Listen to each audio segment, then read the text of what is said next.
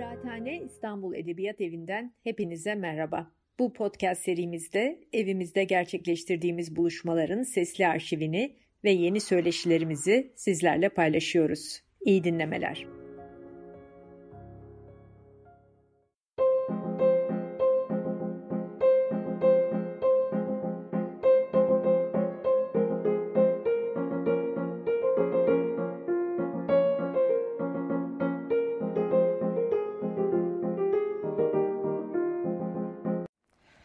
Merhabalar.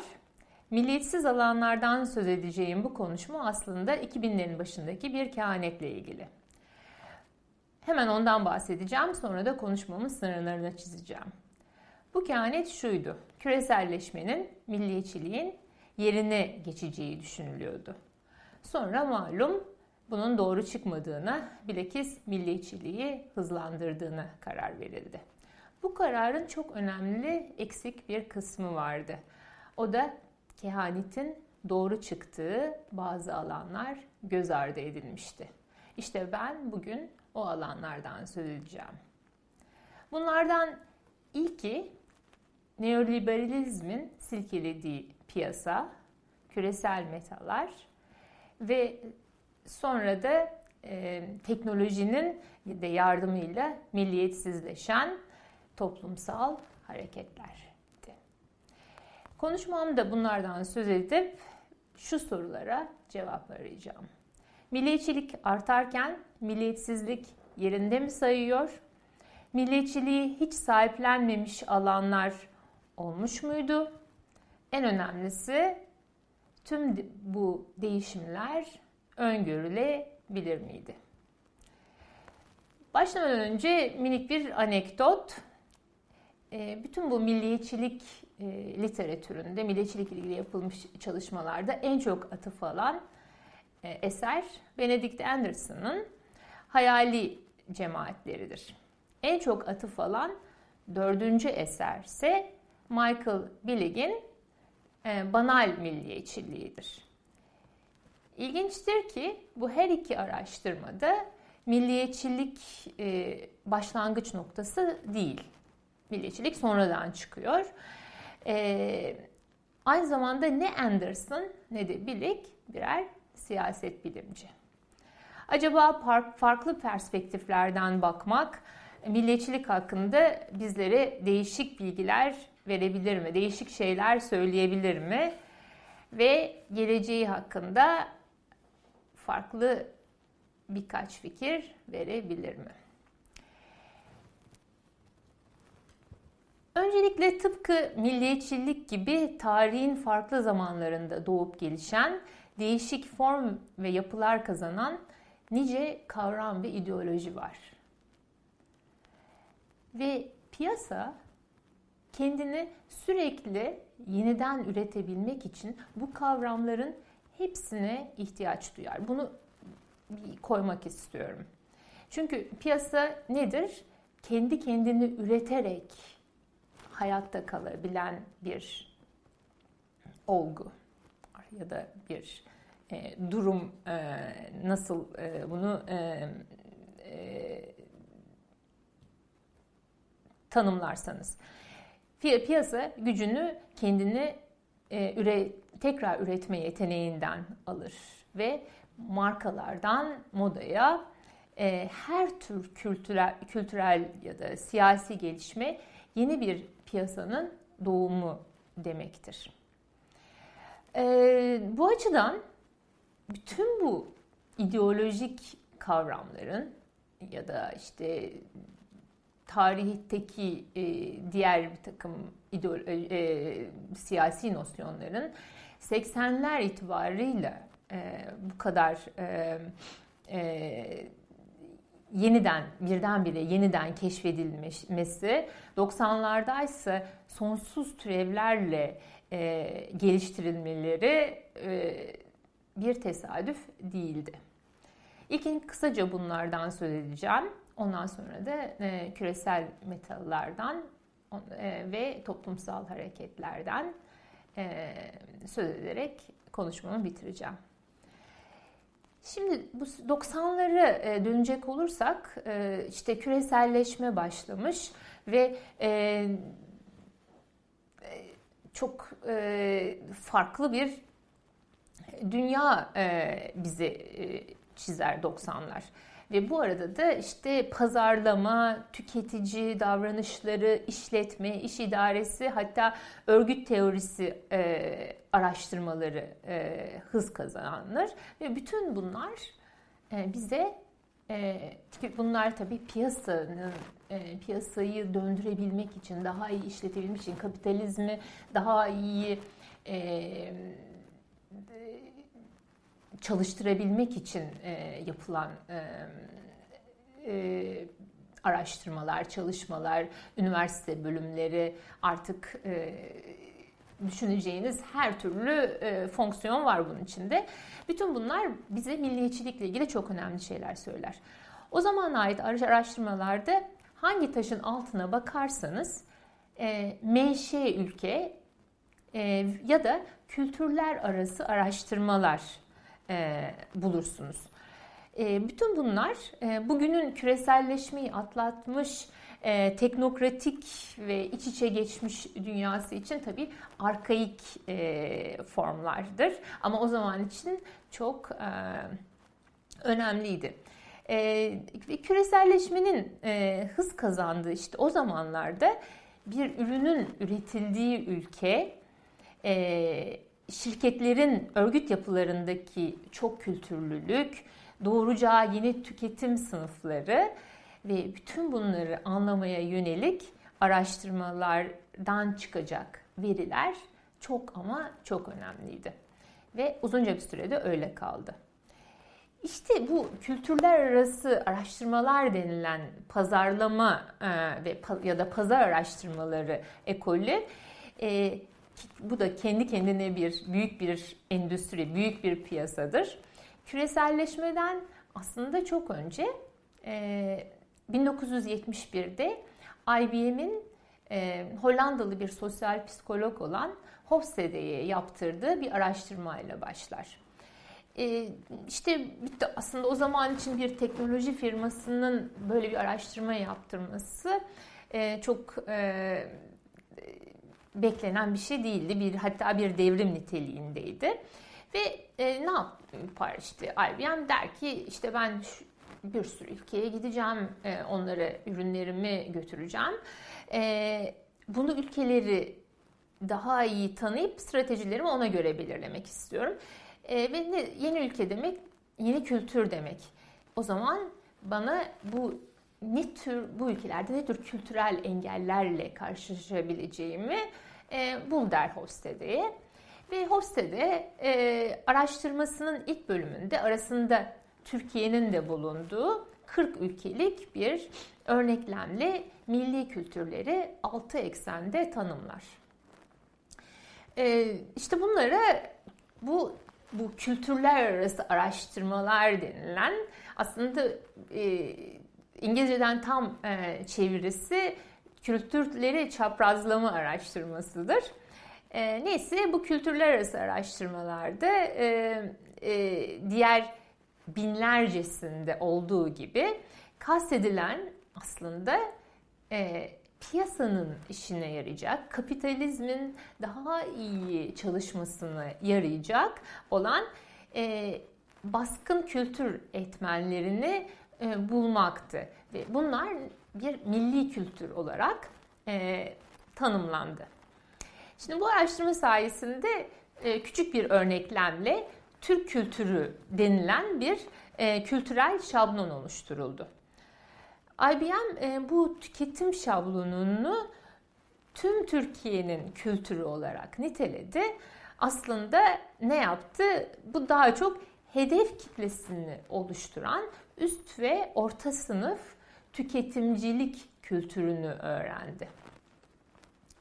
Ustade 1980'de e, bu araştırmasını kitaplaştırdı ve bu kitap uzun vadede e, sadece IBM'in değil, küreselleşmek isteyen şirketlerin pazarlama stratejilerinden örgüt yapılarına e, çok daha özelleşmiş yönleriyle detaylı bir şekilde inceleyen ve yine küresel şirketler tarafından fonlanan çünkü orada kocaman bir pazar araştırmaları endüstrisi de ortaya çıkmış durumda fonlandı ve yüzlerce araştır e, yeni araştırmanın bel kemiğini oluşturdu. Aynı zamanda tabii bütün bu e, araştırmalar ki e, biraz önce bahsettim ya bu çaprazlama denilen şey düşünün her ürün, her ülke, her tüketim grubu akıl, aklı hayale sığmayacak kadar çeşitli araştırmalar bunlar. E, bunlardan edilen, e, edinilen bilgiyle ne yapılmaya çalışıldı? E, piyasanın tanzimi. ya da küresel tüketim kalıplarını alıştırmak amaçlı piyasaların bu doğrultuda tanzimi. Yalnız bu tanzimlerle yapılan melezleşme süreci milli kültürlerde direnç ve çatışmaya yaratmadan tabii ki ilerleyemedi. E, çünkü bu küreselleşme sırasında da dünyadaki en büyük korku e, bütün dünyanın tek tip bir e, kültür ya da milliyete ki bu uzunca bir süre Amerika idi, öngörülen Amerika'ydı. dönüşüp dönüşmeyeceğiydi. Kültürlere eklenen her yeni Amerikanlı meta e, Amerikanlaşmanın bir uzantısı olarak görüldü. Görülüyordu ve e, şimdi hani bugünlerde ta 1984'te e, Fransa Kültür Bakanı'nın e, o zamanki işte çok popüler dizi Dallas'a e, e, kültürel Amerika'nın kültürel emperyalizminin bir uzantısı e, olduğu için e, işte e, bütün e, Dallas'ı televizyonlardan e, yasaklama için e, ciddi girişimlerde bulunması gibi olaylar işte bugünlerde tabii bize artık çok e, şey geliyor. E, e, komik geliyor. E, onun üzerinden e, nice sular aktı. Nitekim e, küreselleşmenin e, simgelerinden bazı markalar e, o arada e, ilerledi. İşte e, bir kısmı kendi milliyetlerinde kaldı, bir kısmı e, yerli kültürlere e, entegre oldu. Mesela işte Coca-Cola'nın Ramazan'daki iftar, bize iftar açtıran e, e, reklamları gibi. E, bu yolla e, 90'lar itibariyle e, piyasanın gözünde hem kültürler hem de e, tük, e, hem kültürler tüketimlerine göre tanzim edildi hem de gündelik yaşamın farklı alanlarını kapsayan yeni kültürler inşa edildi. O arada pazarlamanın keşfedilen yeni fonksiyonları da vardı. Örneğin bu arada tabii bir küresel mobilite de arttı. E, küresel mobilitenin artması işte bu küresel turizm e, kültürünün ortaya çıkması da demekti. İşte bunu da arkasına alarak neler başladı? E, işte yer, e, şehir, ülke markalama e, gibi e, e, faaliyetler başladı ve bu milliyetçiliğin e, sıradan bir aracı haline getirildi. E, sıradanı burada e, Billig'in banal milliyetçilik e, sözüne atıfla kullanıyorum. Çünkü banal e, bizim dilimizde e, farklı anlamları e, gelen bir e, kelimedir. Oysa banalin İngilizce'deki anlamı çok sıradan, çok çok olağan demek. E, neticede e,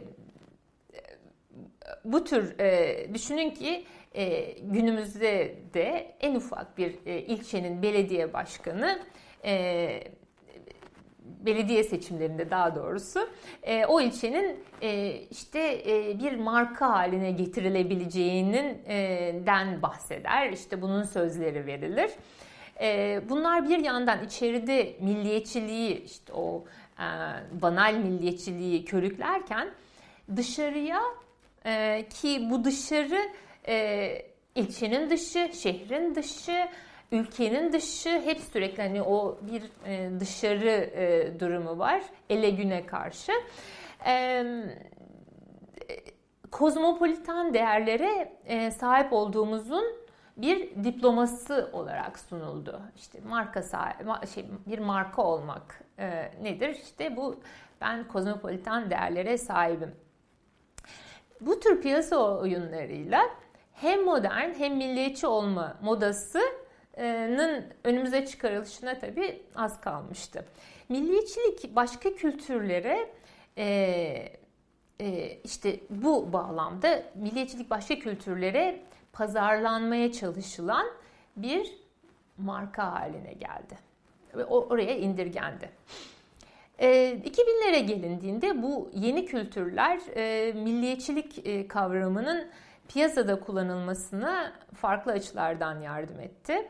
E, mesela işte ne gördük? Türk kahvesi bu isimle işte Starbucks'a e, e, bile girdi. Ama sadece Türkiye'de. E, özetle IBM gibi küresel bir teknoloji şirketinin Türk kültürü diye adlandırdığı kavram çok farklı endüstrilere yayıldı. Birçok ürün ve markayla çeşitlenerek büyüdü. Başka disiplinlere aksetti. Keza pazar araştırmaları da o eksenle ilerledi. Özetle tüm bu bilgiler piyasanın kararlarını meşrulaştırmada e, oldukça fazla işe yaradı ve uzunca bir süre e, şu cümle e, herkesin diline pelesenk oldu. E, Türk tüketicisi en çok şunu sever ya da Türk izleyicisi en çok şunu sever. Bu arada parayı yönetenler yatırım için milli sınırlardan bağımsız en uygun piyasaları aramaya başladılar. E, e, paranın e, mobil sadece küresel mobilite insanlara ait değildi. E, paranın para da bir mobilite kazandı. Bu tür para hareketleri e, yeni çatışmalar için bir zemin hazırladı. Fakat piyasayla girdiği bu savaşlarda milliyetçilik hiçbir zaman kazanmadı.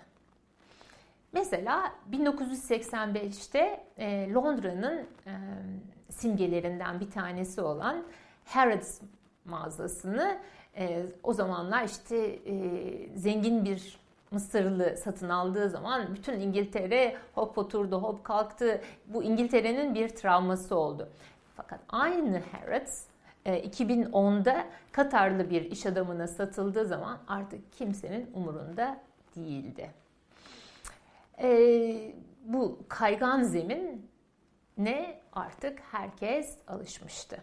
Benzer şekillerde dünyada, Türkiye'de e, nice şirket, nice banka e, el değiştirdi. Bunların hepsini e, hepimiz biliyoruz. Ve artık e, çoğunun menşe ülkesi unutuldu. Artık kapitalin menşe ülkesi unutuldu. Şimdi 2000'ler e, teknolojiden modaya dünya üretiminin çoğunun Çin'e kaydığı e, zamanlardı ve burada Çin girdi. Menşe ülke paradigması bu ta en baştaki bahsettiğim o 80'lerde 90'larda herkesin e, peşinden koştuğu e, kültürler arası araştırmalara duyulan ihtiyacın niteliği de değişti. değişti. Şimdi bunlar nasıl oldu? E, 1978'de e, Çin'in Mao'nun ölümüyle dünyaya açılmaya karar verişi e, önemli bir e, adımdı. Sonra 2001 yılında ne yaptı? Dünya Ticaret Örgütü'ne katıldı. Bu komünizmden kapitalizme geçişi e, ilk önce kimse önemsemedi.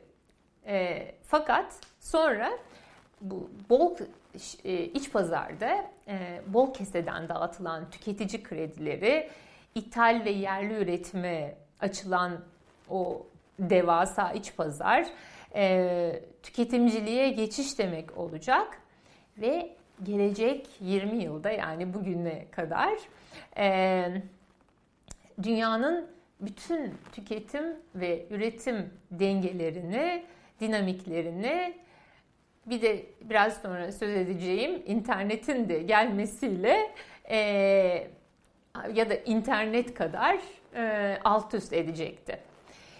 E, tüketimciliğin, e, tüketimcilik kültürünün pompalası, pompalanmasıyla bütün bu Çin'de aynı zamanda büyük bir Çin milliyetçiliği de başladı.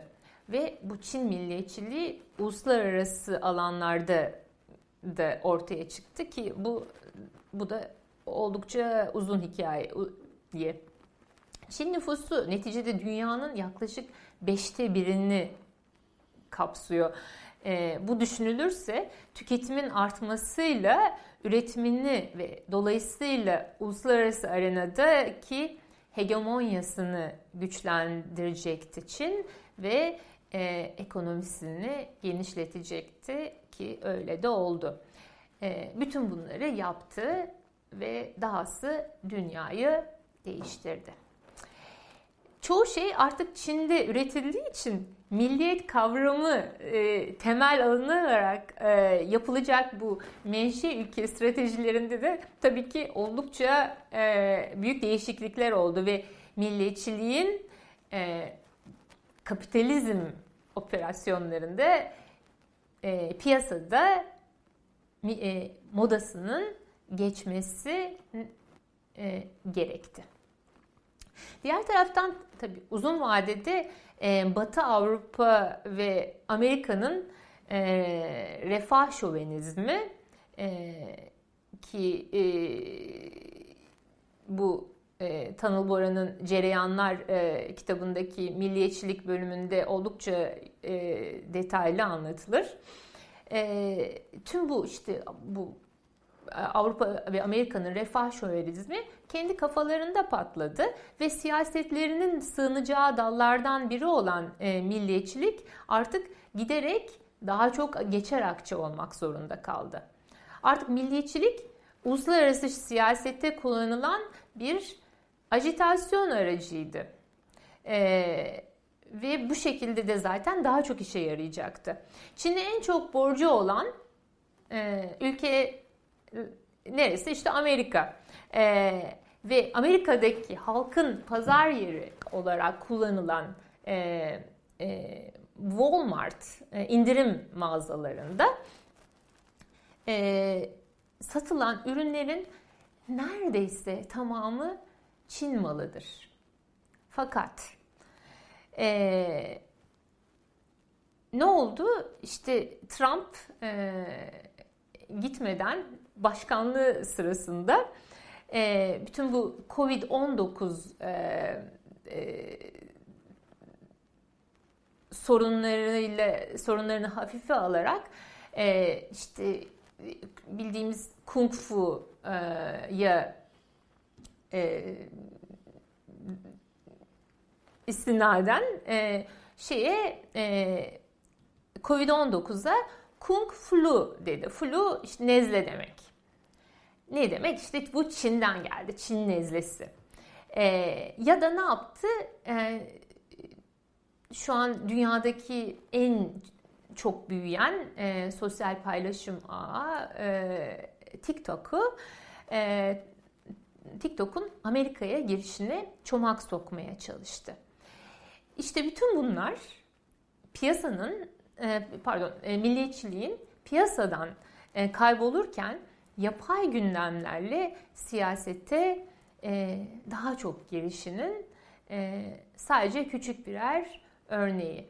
Bundan ülke bütün bunların değişik örneklerini ülkemizde de arada sırada bir ülkeyle sorun yaşadığımız zaman görüyoruz. Bu arada tabii Çin'le e, biraz önce de söylediğim gibi Çin'deki bu gelişmelerle birlikte çok önemli bir şey daha olmuştu. 90'ların sonuna doğru internetin yaygınlaşmasıyla ortaya e, çıkan e, bu çevrim içi online şirketler. Tam bu bağlama alıştık derken 2007'de ne oldu? Sosyal medya patladı. Ve tekrar her şey alt üst oldu. Ve birkaç ürün kategorisi hariç ürün etiketlerindeki menşe ülke e, neredeyse hep aynı yerin e, yani Çin'in yazmasıyla e, sadece ve sadece farklı ülkeleri alışık e, gözler tarafından fark edilmeye başladı. Bu yüzden artık yeni nesil internet şirketlerinde menşe çok daha az e, sorgulanıyor. Örneğin Booking.com'un Hollandalı, işte Airbnb'nin Amerikalı, e, yemek sepetinin Alman olduğunu, e, Alman şirketi olduğunu e, bilmiyoruz. Buradaki soru tabii ki daha çok e, eğer bilseydik neyin değişeceği olmalı. E, bunun sanırım cevabı bir, dünyada artık birçok kişinin elinden bırakmadığı e, sosyal medya e, uygulamalarında gizli. İşte e, Twitter, Facebook, Instagram, e, TikTok örneklerinde olduğu gibi e, işte bunların menşe ülkesini biliyor muyuz? Bilmiyoruz. Bilsek ne fark edecek? Siyasette çok gündemde olsa da menşe ülke artık çok bulanık sularda yüzmeye başlamıştır. Başladı. Bu arada sadece menşe ülke etiketleriyle değil, eskinin e, küreselleşme, e, küreselleşmiş basın imparatorluklarının da önceki popülerlikleri it, itmeye başladı. Bunu da buraya tabii not etmekte fayda var. E, Benedict Anderson'ın hep bu örneğini verdiği aynı gazeteyi sabah açıp okumanın e, milliyetçi, millet bilincinin yaratılışın üzerindeki e, büyük etkisini örnek verir işte e, Benedict Anderson. İşte bunu anımsarsak bunun milliyetçilik e, için ne kadar önemli bir e, değişiklik yaratabileceğini de birazcık e, çıkartabiliriz. Tabii sosyal medyanın yaygınlaşmasıyla habercilik merkezileşmekten uzaklaşıp çeşitlenerek birçok kişi için en önemli, en güvenilir haber kaynağı haline geldi. Ve artık biz ne yapıyoruz? Dünyada olan biteni parça parça e, e, farklı yerlerden öğreniyoruz. E, ve bu arada da şunu da not etmekte fayda var. Dünyada e, inter, dünyadaki internet kullanıcılarının e, yarısı Asya'da. E, ve bunun yüzde kırkı Çin'de. E, tüm bunlardan internetteki e, içeriğin nerede yoğunlaşmaya başladığını da çıkarabiliriz. E, gelecekte nelerin olacağını hesap etmek için. Bunu biraz sonra daha e, biraz e, sonra bir daha geleceğim. Bu arada 2000'lerin e, başındaki ilginç bir olaydan daha söz etmekte fayda var.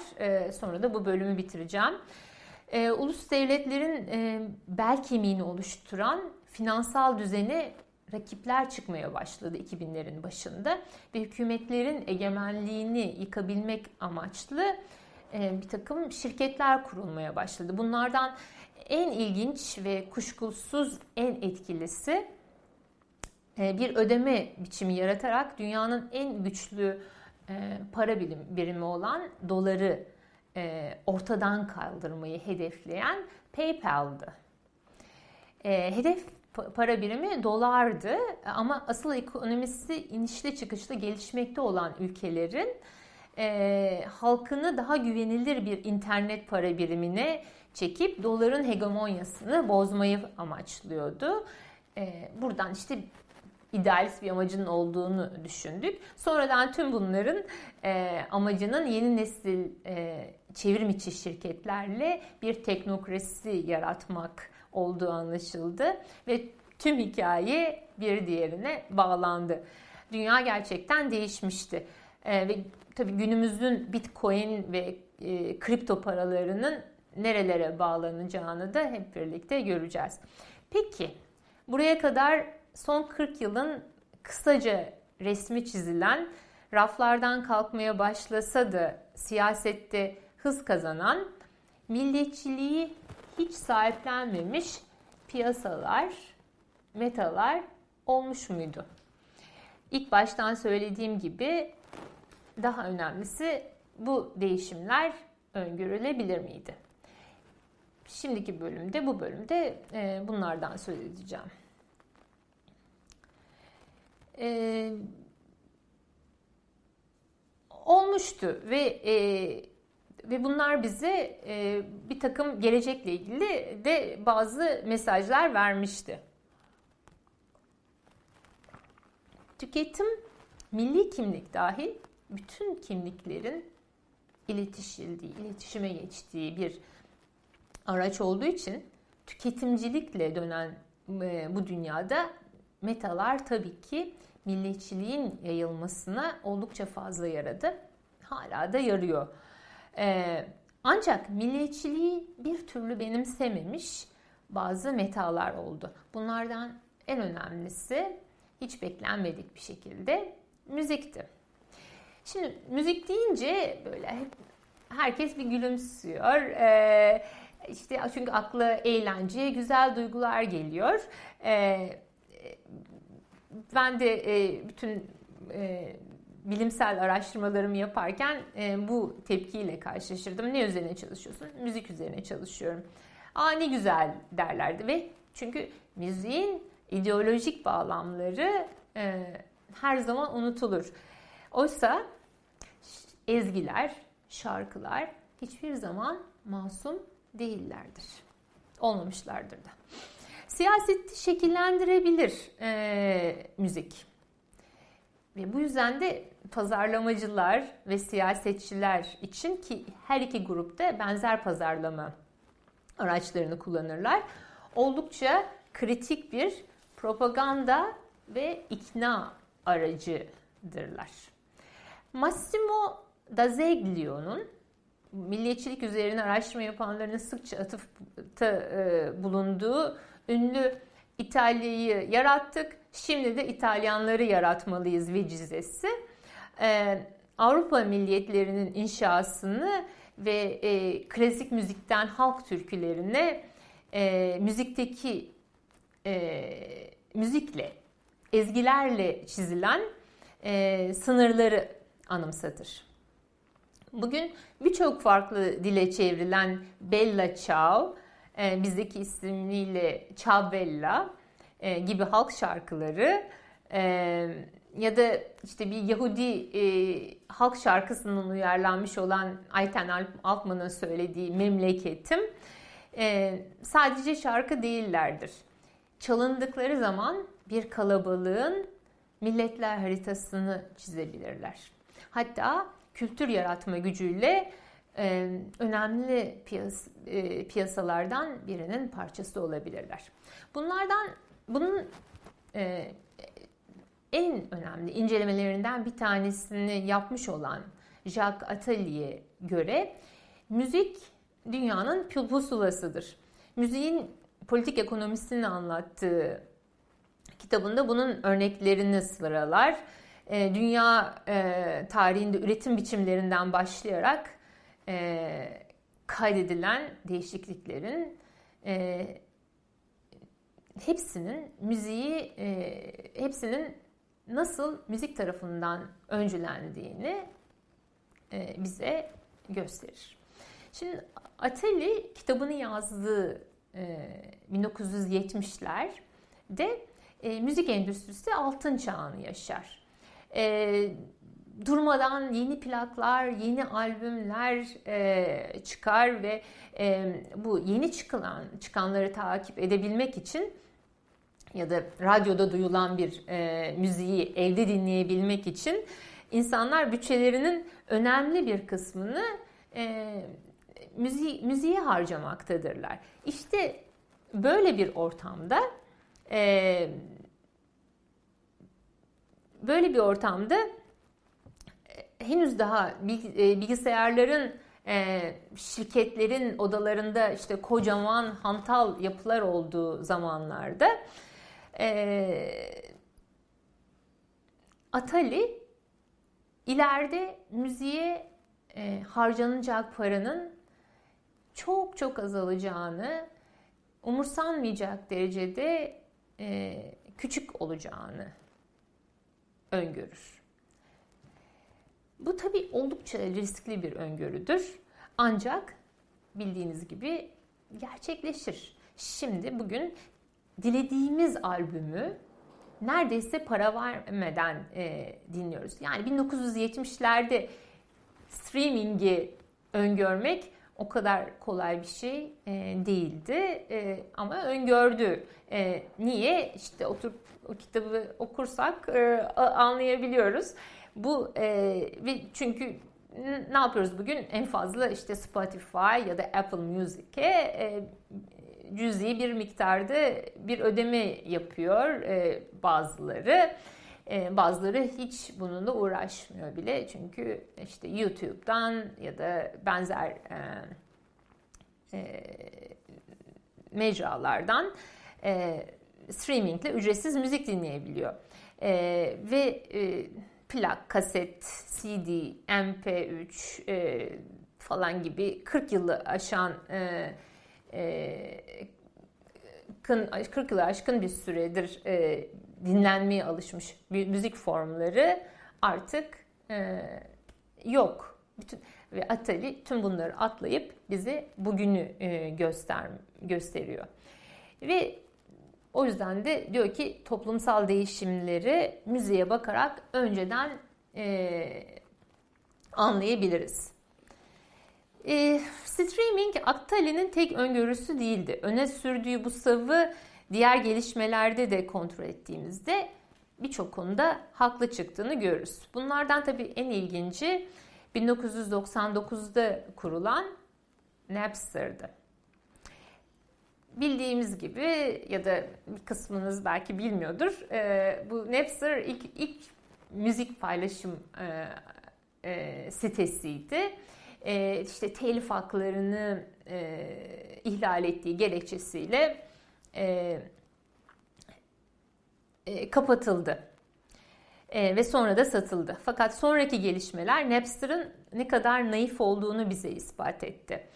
E, ama şunu da gösterdi. Günümüzün e, oldukça çeşitlenmiş çevrim içi paylaşım sitelerinin hatta günümüzün en yeni ve en popüler olmaya aday sosyal paylaşım ağı olan TikTok'un bile dayandığı fikir bu kanun dışı müzik paylaşım sitesinden geldi. Napster bize gelecekte eşten eşe yani peer to peer e, denilen paylaşımın ne kadar önemli olacağını, e, 2000'ler itibariyle başlayan milliyetçiliğin de tekrar popüler olmasına yardım edecek olan sanal cemaatlerin yardımıyla haber vermişti. E, konumuza dönecek olursak milliyetsiz metalların geleceğini de.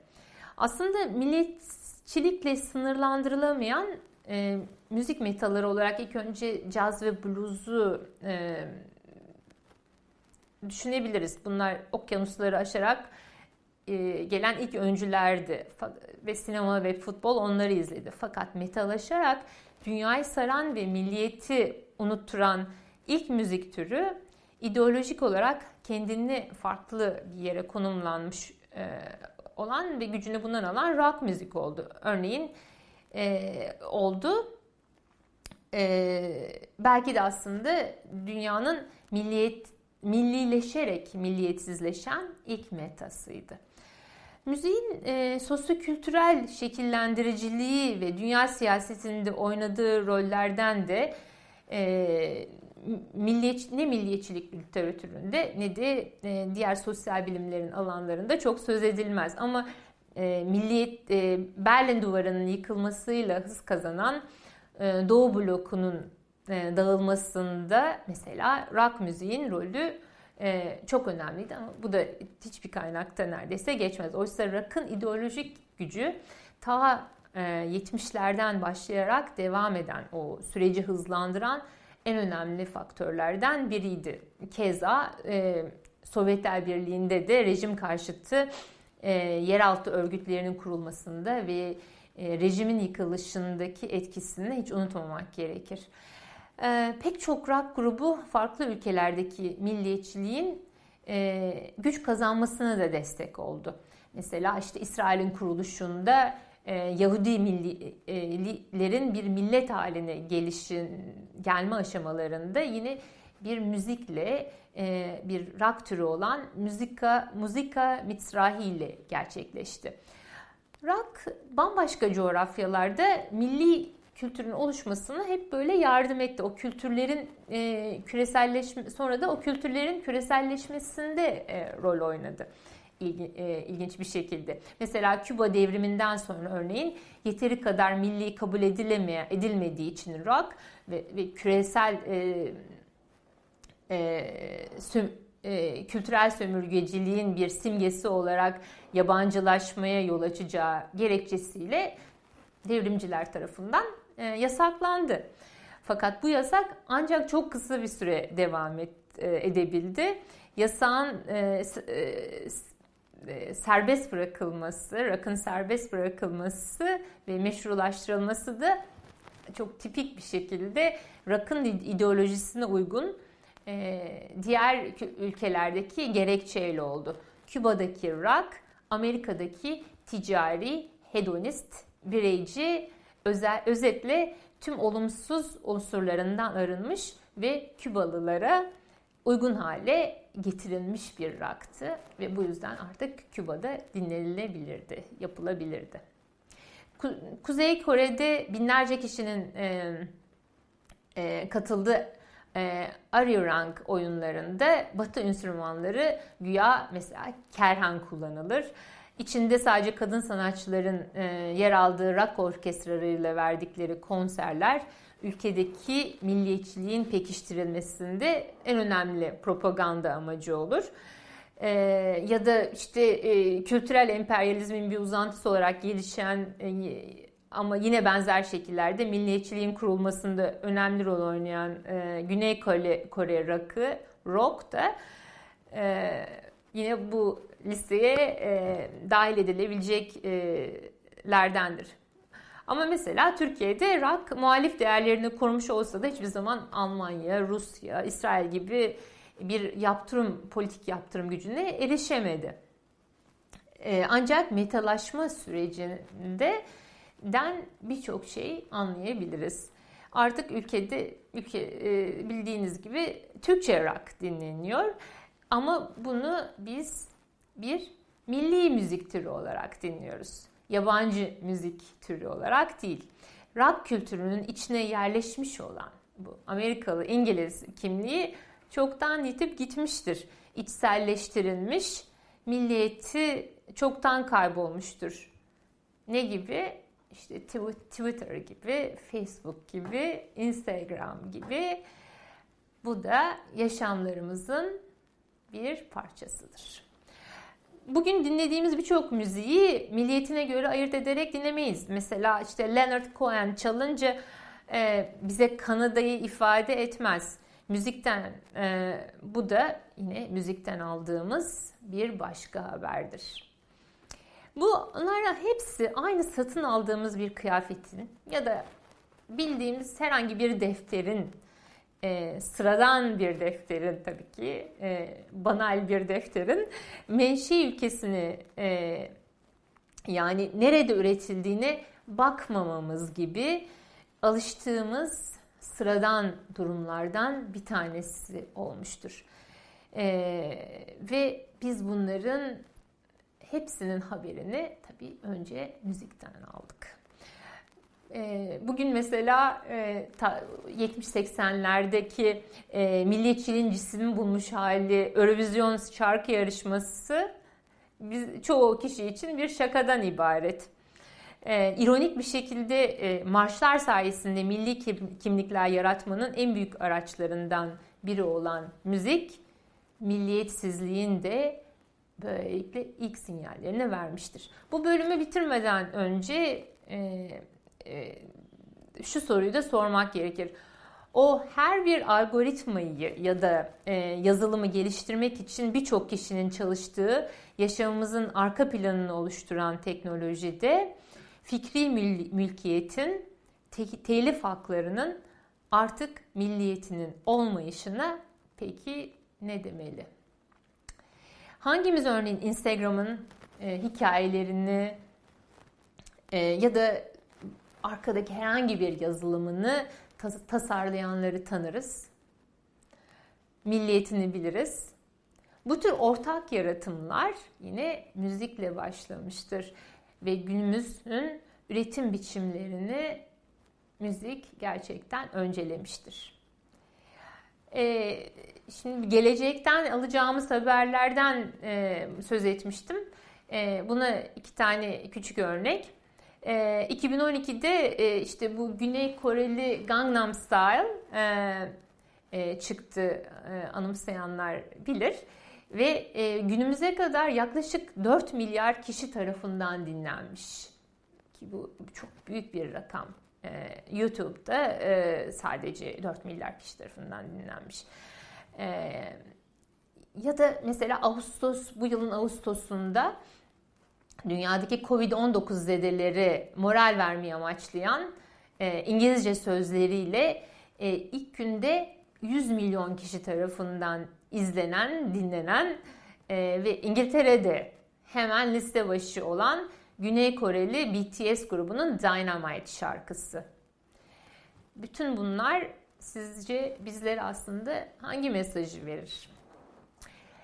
Peki artan sıradan kozmopolitanizmin bir uzantısı olarak giderek büyük bir endüstri haline dönüşen ve milliyetçiliğin kalesi, kalesi olan futbola ne demeli?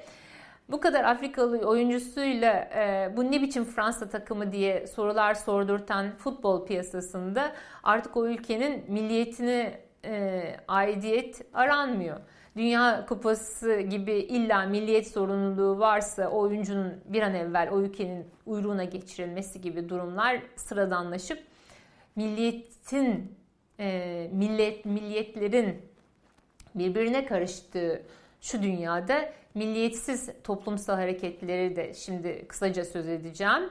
Düşündüğümüz takdirde milliyetçiliğin modasının bir gün geçeceğini ummak acaba çok mu büyük hayalciliktir? Her maçtan önce milli maçlar e, hatta marş söyleme vesileleri devam ettikçe belki evet. Ama düşünün ki oyuncuların bir kısmının dilleri dönmüyor o marşı söylemeye.